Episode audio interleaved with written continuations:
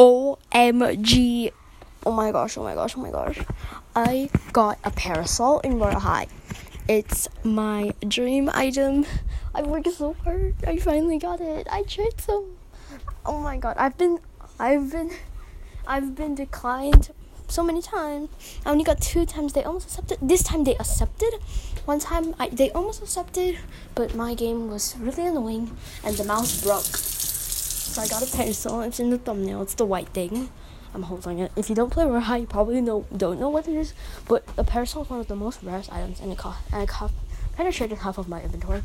But I still have a lot of stuff, so yeah. Thank you so much for listening. Um, if you want an offer, I probably am not going to trade it unless it's a really good offer. So yeah, bye everybody.